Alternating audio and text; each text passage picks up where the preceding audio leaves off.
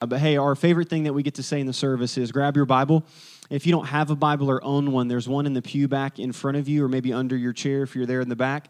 And turn to Psalm 130 there in the middle of your Bible and give your attention to the reading of God's Word today.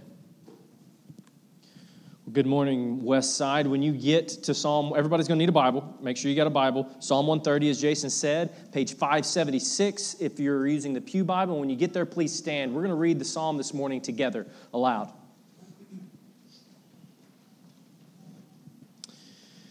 Psalm 130. Out of the depths I cry to you, O Lord. O Lord, hear my voice. Let your ears be attentive to the voice of my pleas for mercy. If you, O Lord, should mark iniquities, O Lord, who could stand? But with you there is forgiveness, that you may be feared. I wait for the Lord, my soul waits, and in his word I hope. My soul waits for the Lord, more than watchmen for the morning, more than watchmen for the morning. O Israel, hope in the Lord. For with the Lord there is steadfast love, and with him is plentiful redemption and he will redeem Israel from all his iniquities. You may be seated. Father, we thank you for your word. Lord, we ask that you, you open our eyes to what you have to say to us this morning, Lord, as we step into the Psalms of Ascent again. Pray all this in your name. Well, we are back in the Psalms of Ascent. If, if, you're, if you haven't been with us uh, much this summer, we've been going through this series. The Psalms of Ascent, as we, if you may remember, are when Israel would, would pilgrimage to Jerusalem. And so every, uh, many times a year they would go to Jerusalem, and these are the kind of psalms, the songs that they would sing on their way. So remember, the Psalms is like the songbook of Israel. This is the kind of stuff that the hymn book they would sing as they did different things. And this series of psalms is as they would go to make penitence at the temple. Um, and so here's a map that we've been kind of working with. So if you're coming from Nazareth, you go and you cross over the River Jordan and you go down into the, the, the Dead Sea. It's literally the lowest place on earth.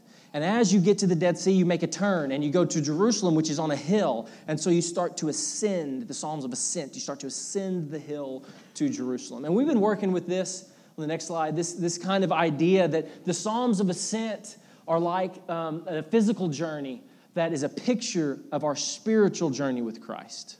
So we understand, and I talked about a few weeks ago, that, that our spiritual journey is like a pilgrimage. It's a pilgrimage going, just like the, the, the psalmists are doing, is they're pilgrimage, going on pilgrimage to Jerusalem.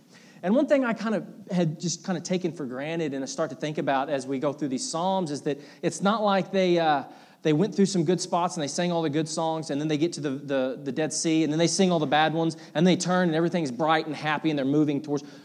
That's not really how the Psalms are put together. It's like this book is all of them and they kind of go back and forth and, and that's kind of the same way it is in our journey, in a pilgrimage. Like we go through good seasons and then it gets bad. And then Walter Brueggemann said it this way He said, The Psalms what we see is that there's this, this person who's going from orientation, everything makes sense, it's good, to disorientation, to a reorientation. That it changes and it moves along. And just as like a, a Surgeon General's warning this morning, this is a heavy psalm. Like we're gonna move through some heavy stuff. So just hang on and stay with me. We're going to walk through some tough seasons, kind of like walking through the Dead Sea as we move and go forward. But this, the Psalms, they're, they're not a linear journey, right? Just like our lives, it's not a linear journey that bad things come in and we, we get stuck and we don't know what to do uh, when those happen. Um, but this psalm in particular starts with disorientation. The psalmist is crying out. There's something going on, and he moves and he goes through and, and he explains what this season's like. And then he gets to the end, and the, the verbiage changes. And instead of saying, I, me, God, I, he turns and says, Oh, Israel, hope in the Lord. So we see this progression from a disorientation to a new season of reorientation. But before he gets there, he lets out this scream. The psalm starts off with exclamation points. He turns and says, Out of the depths I cry to you, O Lord. Out of the depths. So this morning starts with this heaviness. See, this is one of the seven penitential, penitential psalms. It's the Psalms of repentance, of, of, of making penance for sin, is where he's going. And it's this heaviness that we see.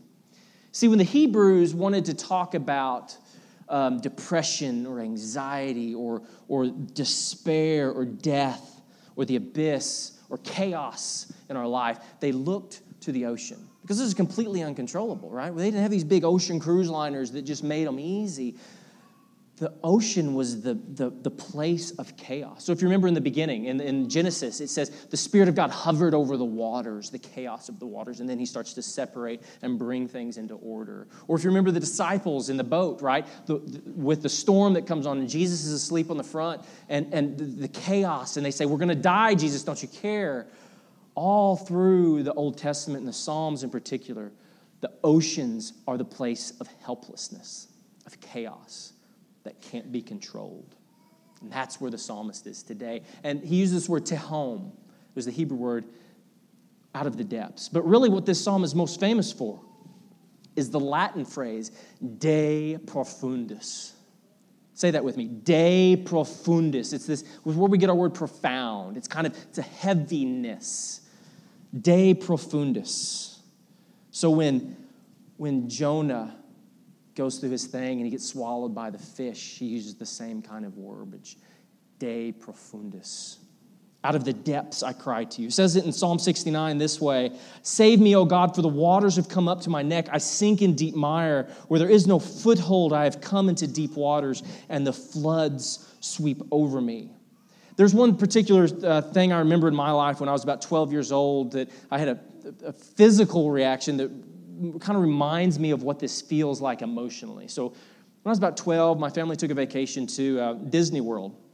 And uh, there's this water park there that we went to and spent the day at. And they had one of these big wave pools, right? We've got a small version of this at Hydro Adventures here in Poplar Bluff, right? But this, was, this thing was massive.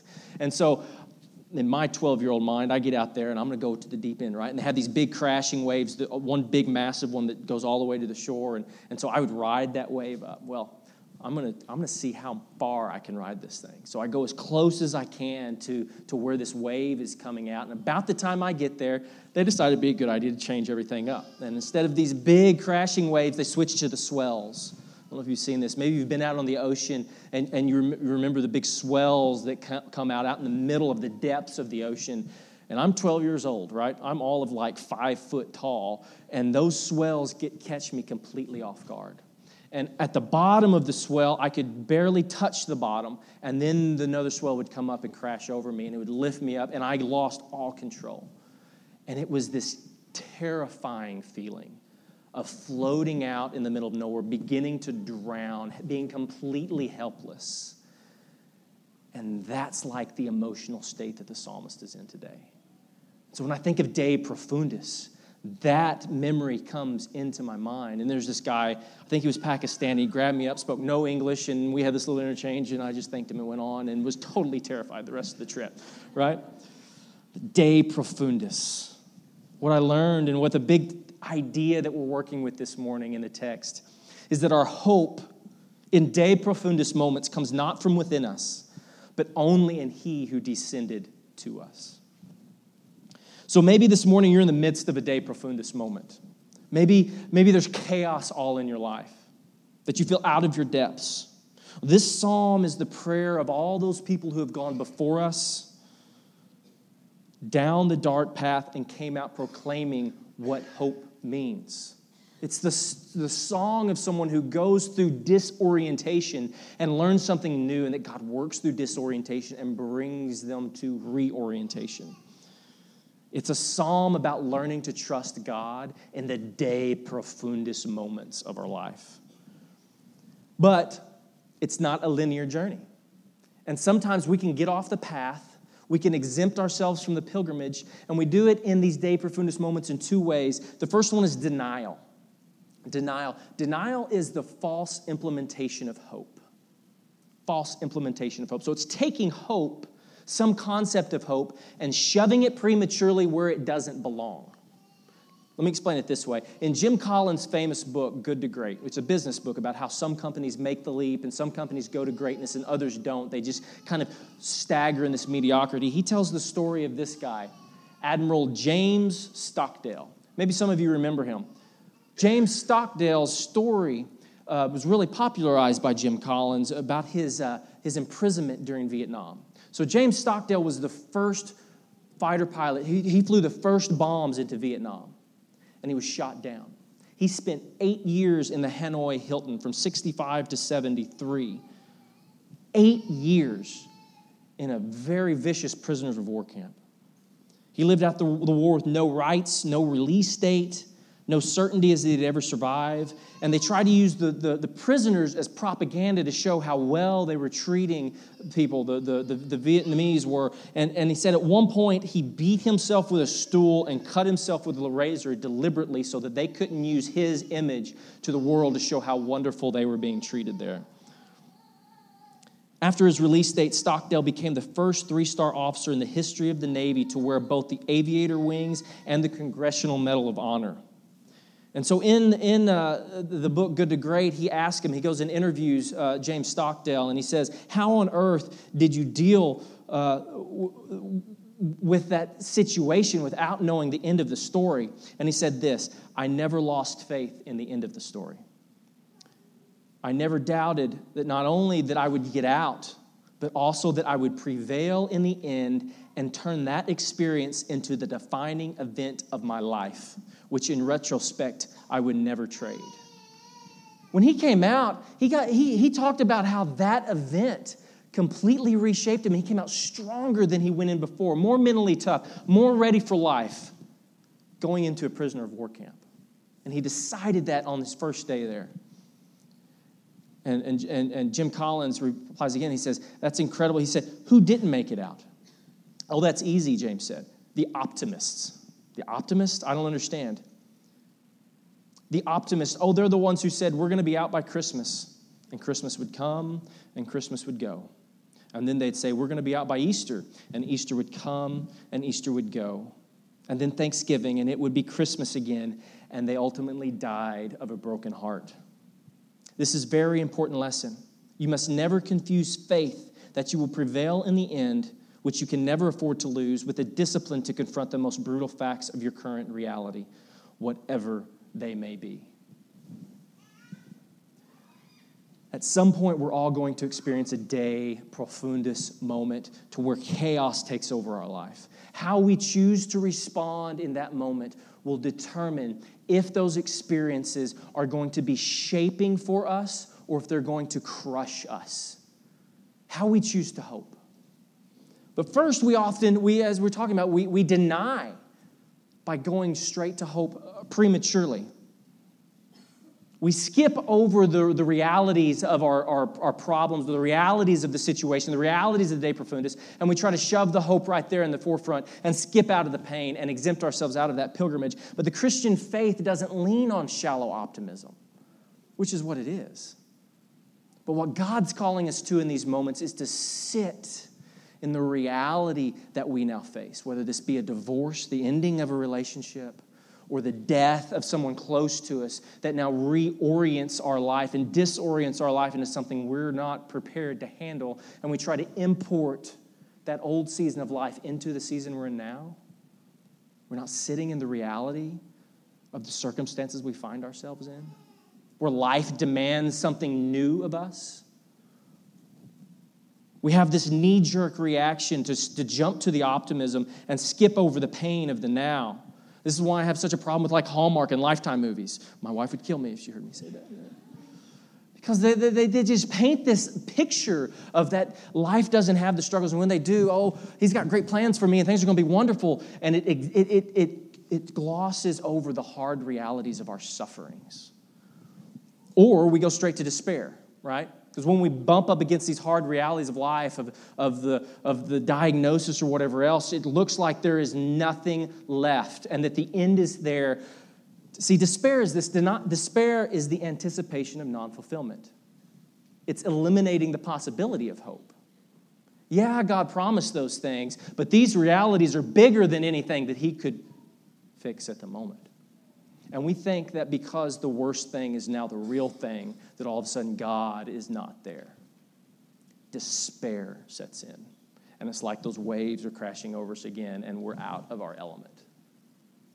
But if Christianity says anything, if the message of the incarnation of Jesus says anything, then it's the worst thing is not the worst thing. That though death be at our doorstep and come over us, that God's still working something in that. Even though what we had hoped for now no longer is a reality, that if we hope and we trust in the promises of God, that He will shape those experiences on this side or maybe the next side of eternity.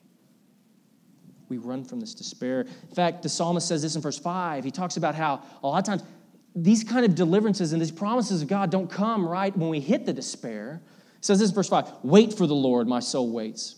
And in his hope, in his word, I hope. My soul waits for the Lord more than watchmen for the morning. If you've been in a de profundis moment, you've probably had those long nights of despair where all you wanted was the sun to come up. And you look for those things.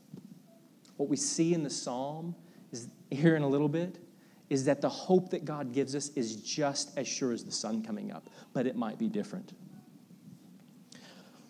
But we got to back up a little bit. As, as I said, this is a heavy one today.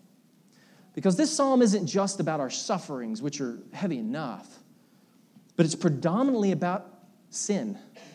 Fun, right? Wonderful. Here we go. Suffering and sin. That's hopeful. But look at this. Scroll down in your text a little bit this morning. Uh, verse 3 If you, O Lord, should mark iniquities, it's about sin. So Jonah, if you remember, he, he was running from God. He was, he was running from what God had called him to do, and he gets put on this boat, and the seas go crazy. Remember the chaos, and, and then the people on the boat realize that, oh, uh, Jonah's the one who's at fault here. Let's get him out of here. They throw him overboard, and you would think at some point Jonah's going to be like, oh, yeah, yeah, that's my sin. Something's going on here. I should, no. It takes a fish to swallow him. How long is he in the fish for? Three days. And it talks about he has this same kind of de profundis moment where he calls out to the Lord.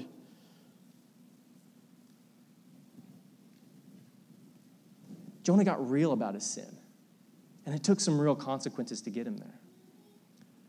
See, the psalmist is not necessarily just in sufferings because of the, the world around him, but the sufferings that he's experiencing are because of the consequences of his choices. He's out here in a de profundis moment where nothing makes sense because of what he stepped into. But just like Jonah couldn't see it until he was in the belly of the fish for a long time, we deny the reality of our sin.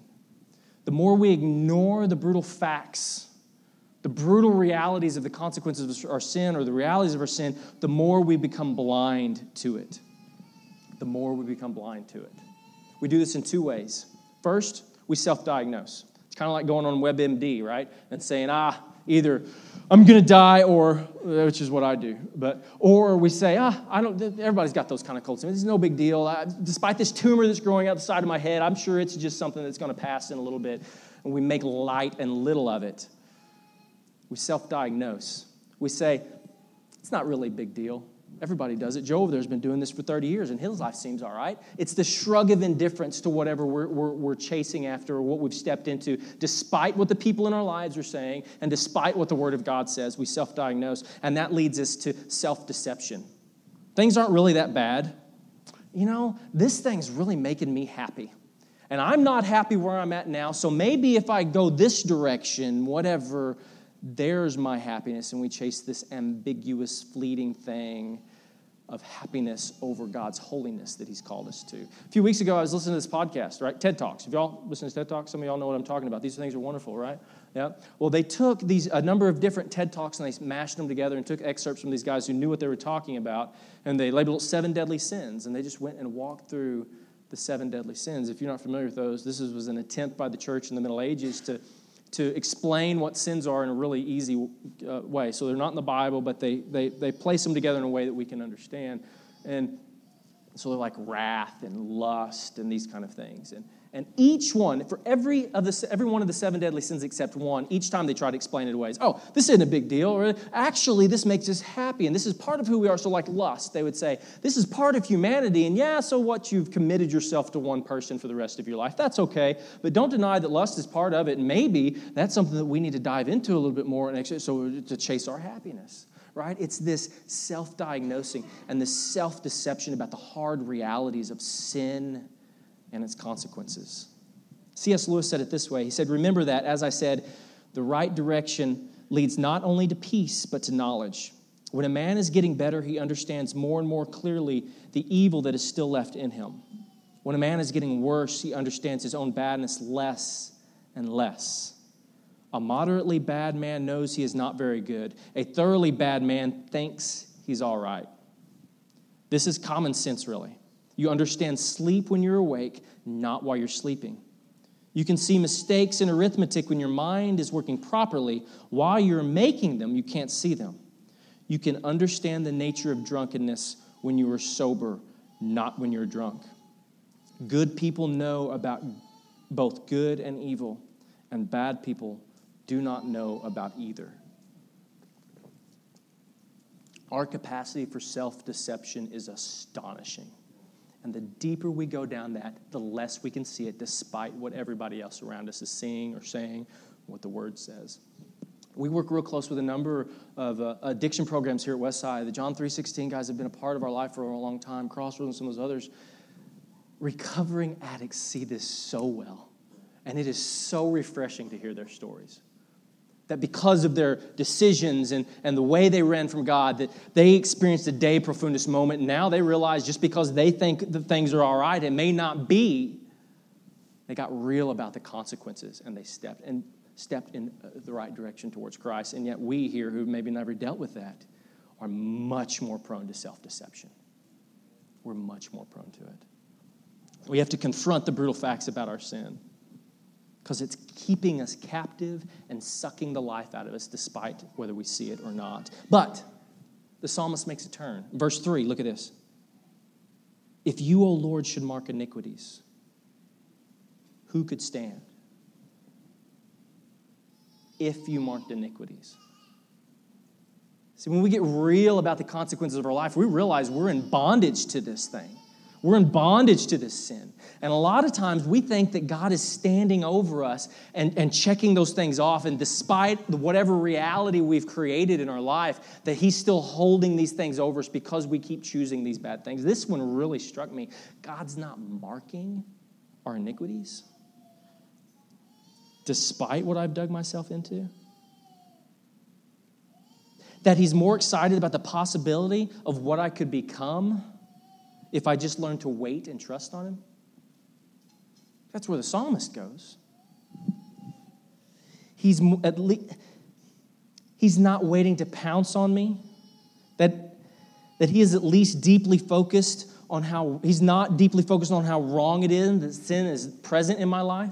Ellen, let me say it this way. Ellen Davis, an Old Testament scholar, says, says it like this. She said, God refuses to regard our sin as the most interesting thing about us.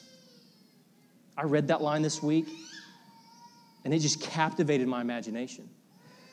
That our sin's not the most interesting thing about us. God is bored by our sin, but fascinated beyond all reason by our, by our potential for goodness.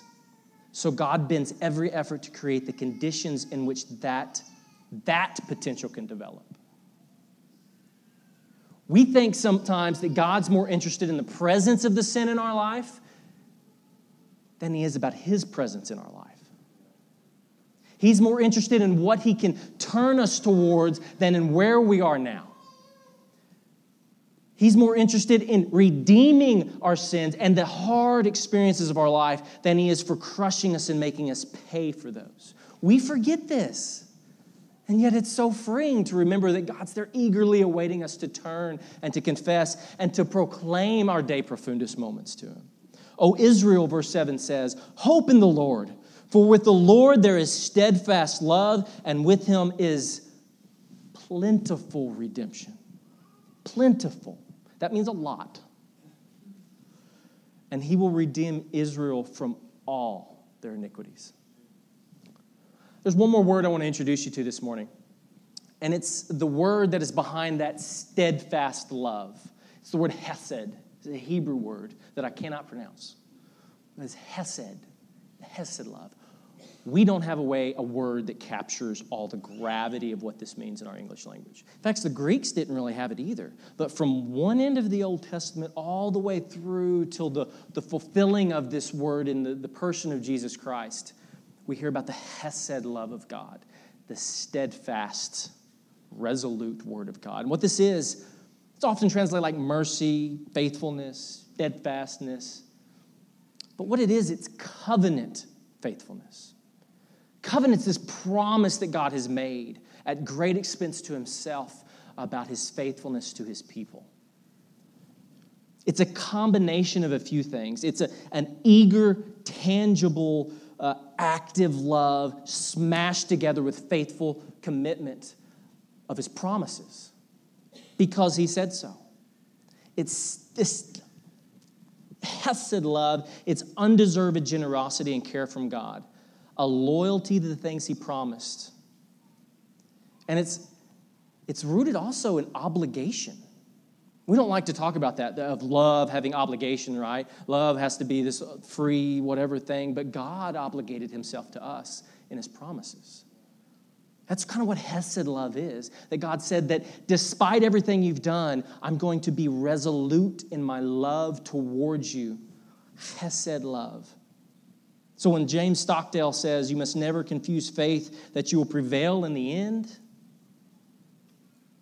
which you can never afford to lose, what the scriptures does is reframe our wrong conceptions of hope around God's faithful Hesed love, his covenant love. So, our de profundis moments, when we're out in the middle of chaos and we can't make sense of it, our de profundis hope is met with Hesed deliverance. Since our hope is not tied on ourselves or outer, our outer circumstances, but on his faithful Hesed faithfulness, it's safe to give up the denial and despair. See, before it's scary to walk into that space. It's scary to walk into the hard realities of our suffering because that could lead us to despair, or it's, it's scary to be real about what I've done in my life, or what I continue to do, or where I continue to chase. Those things aren't always safe. But with the promises of Hesed love, God tells us He'll meet us there. Yeah, it's going to be a long journey. You're going to wait for that sunrise. You're going to wait with the watchman sometimes. But He promises to meet us in the middle of that. So God reframes this hope in three ways. He reframes it through hearing. God hears us in the midst of that, despite what we've done to get there, or despite what, whatever the reality is, how hard that reality may appear. He promises to hear us, He promises to forgive. Oh, Israel, hope in the Lord. Plentiful redemption. That word redemption doesn't just mean taking away what was there, it means equipping us and putting us back on the, the, the, the path towards righteousness. He promises to redeem. How much does He promise to redeem?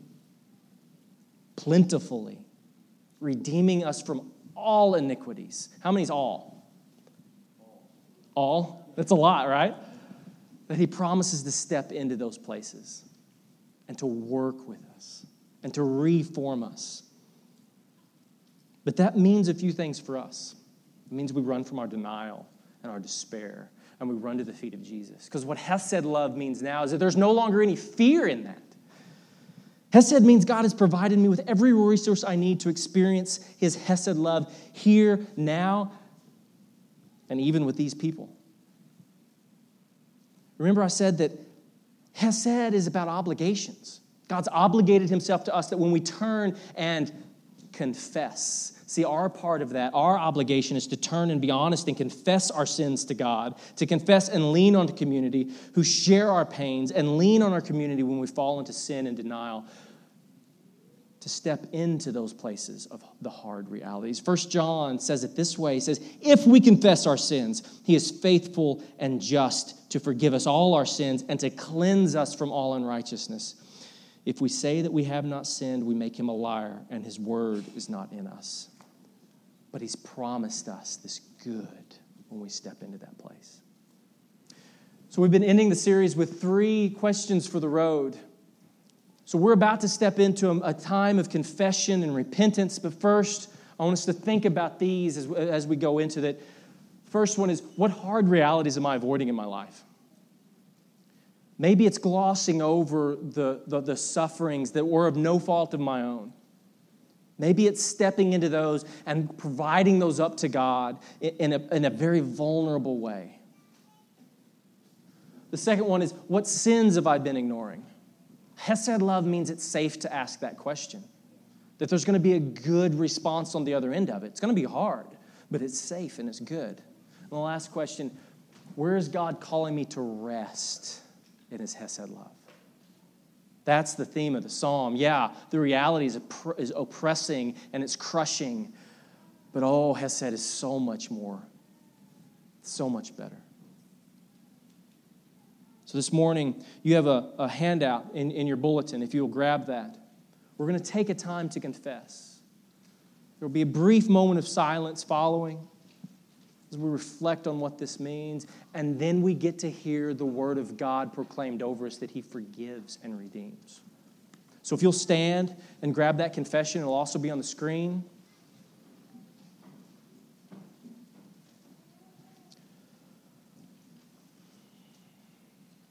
O West Side, let us humbly confess our sins to Almighty God. Almighty and most merciful Father, we have erred and strayed from your ways like lost sheep.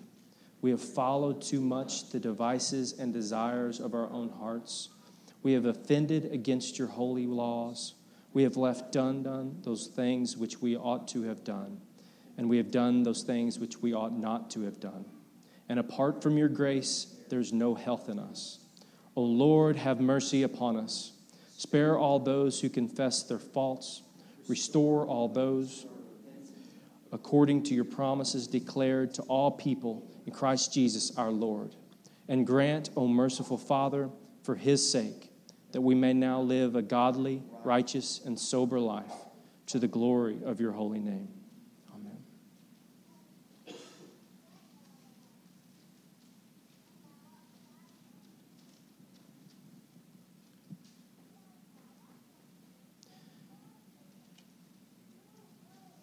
Grant to your faithful people, merciful Lord, pardon and peace, that we may be cleansed from all our sins and serve you with a quiet mind through Jesus Christ our Lord. Amen. Hear the word of God to all who truly turn to him. If anyone sins, we have an advocate with the Father, Jesus Christ the righteous. He is the propitiation for our sins, and not only for ours only, but also for the sins